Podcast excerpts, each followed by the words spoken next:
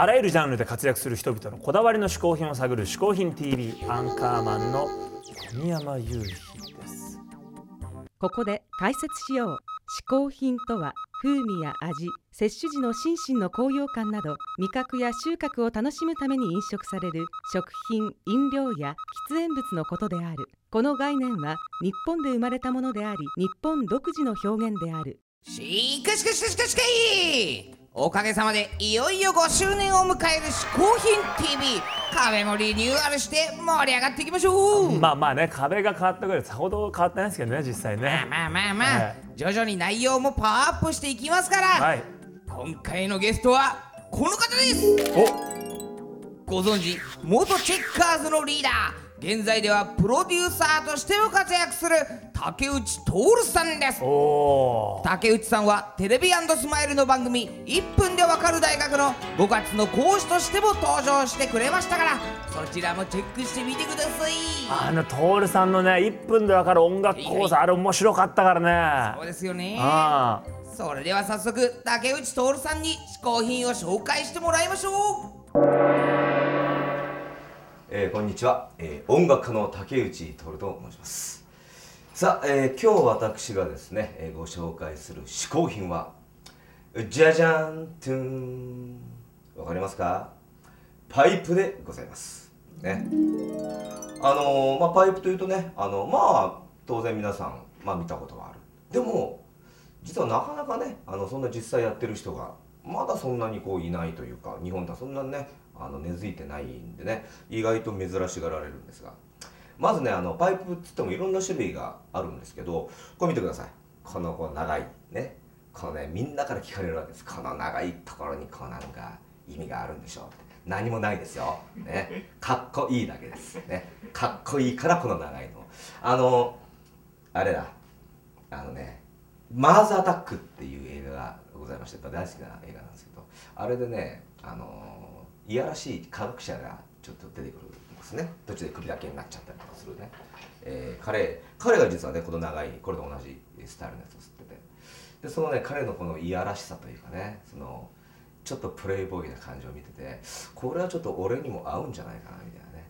でも最初はみんなからこうやったら長くなったんでしょうとかもう散々そんなギャグを300回ぐらいやり取りした後にやっと根付きましてですね。であの変な話あのパイプ自体はえっと今家にまあでもそれでも56本ぐらいしかないんですけどまあいろんなね形のパイプがあるんですけど結局今もうあの私竹内徹といえば、えーこのパイプというね、えーことになっております、うん。でやっぱりこういうパイプをやるときにですねちなみにここにちょこちょこございますがねこういう小物があるわけですよ、まあ、これは皆さん見たことあるんじゃないかな。これはあのモールと言います。ね。でこれはあのこのパイプの長いロングモールというんですけどね。このモールというやつをですねここから差し込んでね。ちょっとヤニを取ったりとかね。そういうこうこれをね差し込んでシューッとね掃除したりとか。ね。まあ、そして、えーあとは、まあ、これは絶対パイプを持つ人間は必ず同時に持っているというここかわいいんですよ。コンパニオンと言います。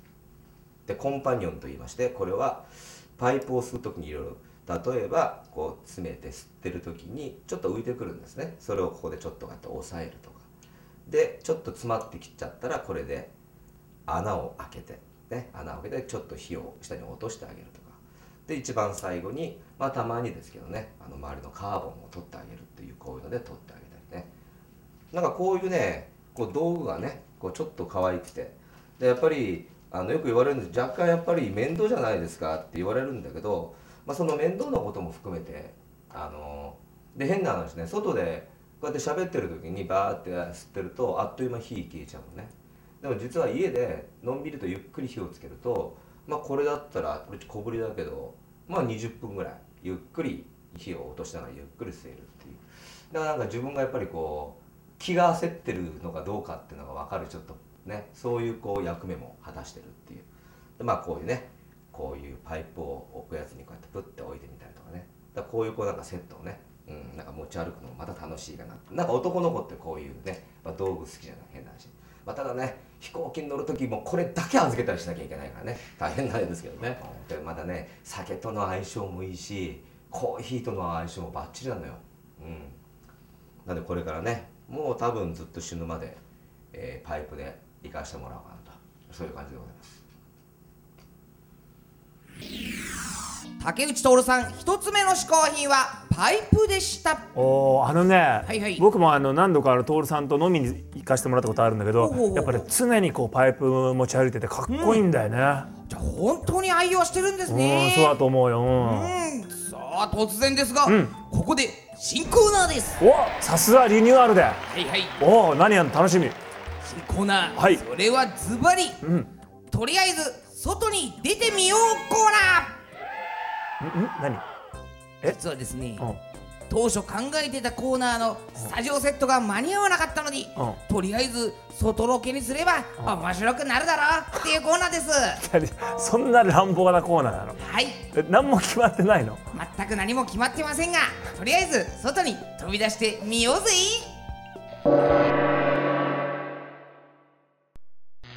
嗜好品 TV 視聴者から一通のお便りが届きました。嗜好品 TV いつも楽しく拝見させていただいてます。今回お手紙をお送りしたのはある噂を検証していただきたいと思ったからです。その噂とは東京のど真ん中渋谷区に車でないと食べに行けないカレーの名店が存在するというものです。渋谷にあるのに車でしか行けないとは一体どういうことなんでしょうか？渋谷区在住でカレー好きのゆうきさんぜひ調べてきてください。ペンネーム茶けお菊池。はい。えー謎の嗜好品を検証するということでですね。なんとこの渋谷区に車じゃないといけないカレーの名店がある。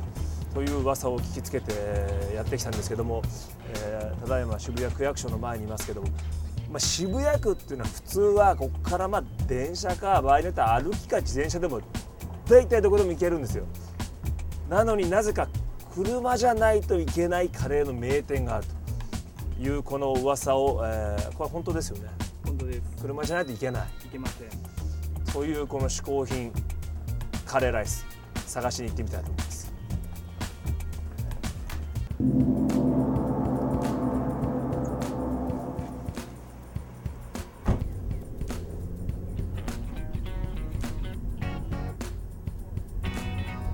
これ車で行くって言ってももうもうすぐ渋谷区出ちゃうぐらいですからねもう車で行くようなところがあるのかなもうこれもうちょっとで行ったらもう新宿区ですよ本当にあるんですかあります。いやあるでしょうけど本当に車で行かないくちゃいけないんですか車じゃなきゃいけない。いやこれでもこのまんま行ったらもう渋谷区出ちゃいますよこれ。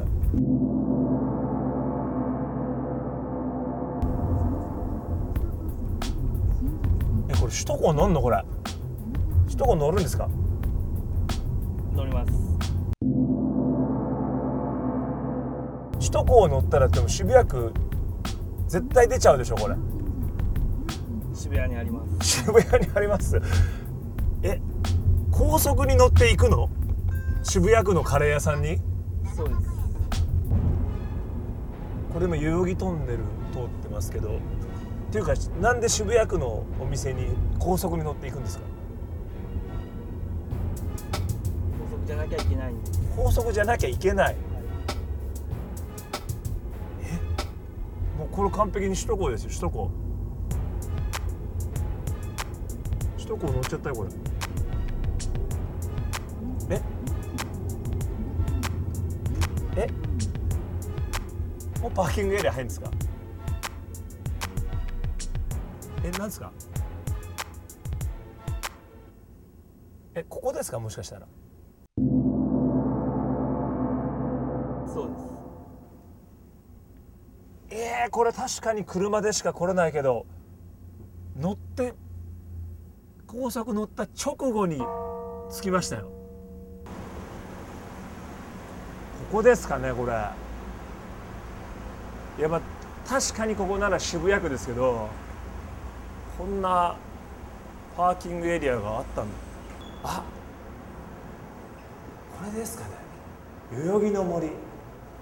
確かになんかあのうまそうなカレーが乗ってる。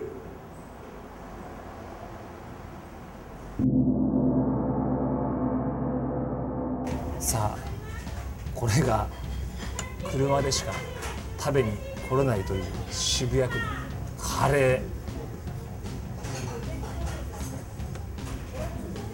ー。まあでもここ相当気持ちいいね。パーキングエリアで。カレーも確かにうまそう。さあ渋谷なのに車でしか食べに来れないカレーの名店のカレーとは。いただきます。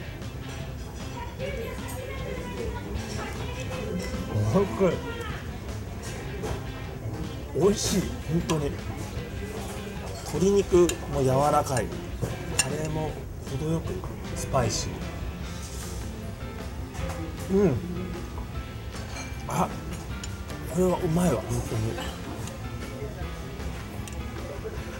これは結構確かに車でしか食べに来れない名店のカレー。すぐそこが渋谷の普通の、まあ、渋谷区の街なんですよ。でも確かにすぐそこにもうマンションとか見えるけどそこに住んでる人でも車じゃないと食べに来れない。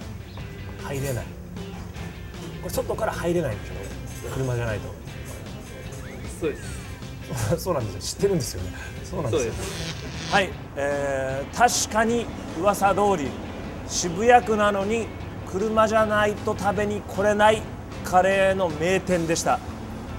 代々木の森。これ本当うまかったです。ぜひこれからも街にあふれている噂の嗜好品を探しにやっていきたいと思います。